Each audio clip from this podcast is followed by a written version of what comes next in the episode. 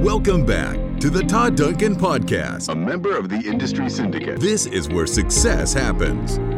Todd's goal is to transform your business and life through deeper connections, higher trust, and proven strategies to help you win and give you your best life ever.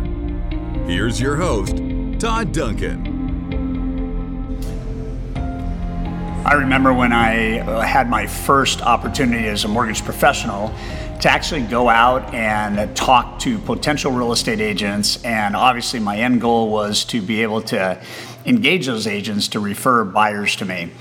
And I remember a mentor that I, gosh, just thankfully stumbled across in my first couple of months. Um, told me that the idea in life is to set big goals. And I didn't know what that meant other than the fact I understood big, but I didn't understand what it meant in relation to being a mortgage professional. So I started working with real estate professionals and I started having conversations about answering a question what does a victory look like this year for you? And you could add to that professionally, personally, financially, physically, you could, you could add anything you want to it. But whatever it is, it's got to be big enough to pull you from where you are normally. And I think what ends up happening in this idea of goal setting is we have we have two kind of extremes. We set big, hairy, audacious goals, which is called BHAG, which has been around for 30 years. I think it comes out of Michael Gerber's book, The uh, E Myth. And, uh, and, and we set uh, the other side of that, which is like small, realistic goals. And there's nothing wrong with small goals that lead to big goals, and there's nothing wrong with big goals that require a bunch of small goals to be met.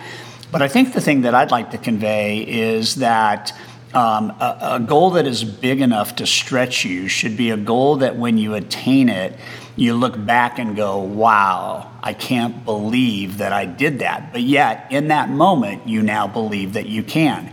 I, I think back to the quote that I, I used as a, a, new loan originator uh, by Henry David Thoreau if man advances confidently in the direction of his dreams, so in the direction of his dreams requires goals, right? And endeavors to live the life he's imagined. So that requires every day moving towards your goals. And uh, it goes on to say, live the life he's imagined. He will meet with success unexpected in common hours.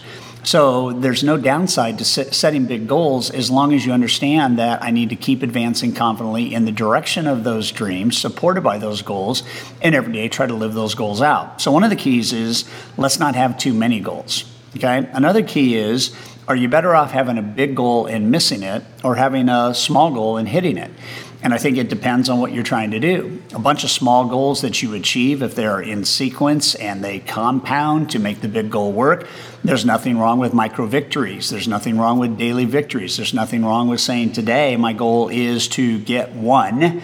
And if I get one today at the end of the year, I know that I will have gotten 240 and boom, there's my business plan, right? When we talk uh, to loan rep, reps and, and, uh, and real estate agents about goal setting, there seems to be a lot of energy that says, I want to do it, but then there seems to be less energy on focusing and following through. And I think part of that is because we don't really understand the why behind why we set goals in the first place. And, you know, one of the things I'm going to address in sales mastery is this idea of why, why works. Why, why works. And so your goals have to be motivated by a deep inner spirit, something going on inside your soul that is the inspiration for the goal. And when you can connect the goal to the inspiration for the goal and you do it in such a way that it reflects every day on your frame of reference and, and doing what you're doing, then all of a sudden you start to get that momentum. And what we know about momentum is that it creates this kind of flywheel effect, right? And the flywheel effect is super straightforward. The more you achieve any one goal that leads you to the big goal, the more likely you are to achieve the big goal because you have this flywheel experience. It's the inertia that drives you to goal achievement. And so I remember early on, my my uh, mentor said to me, "You're you're better to have a uh, a big goal and miss than to have a little goal and hit." And he said, "You know, if you aim too high and you miss, it's not as detrimental as aiming too low and hitting because it actually forces growth and causes you to you know to, to move towards that level. So i think goal setting is huge. I think it's i think a lot of us um, underrate it i remember sitting down with dave Liniger, who's the founder of Remax, and he was at Sales Mastery. And he said, Here's my formula. Define the goal, define the work to the goal, do the work every day for the goal, and at the end of every day, measure how you've done in attaining the goal. And he said, if you follow that recipe every single day, you'll be successful. So I'm excited about Sales Mastery this year. I'm excited about our whole day being based on big goals. One of the days, just the whole day is going to be on big goal setting and accomplishment.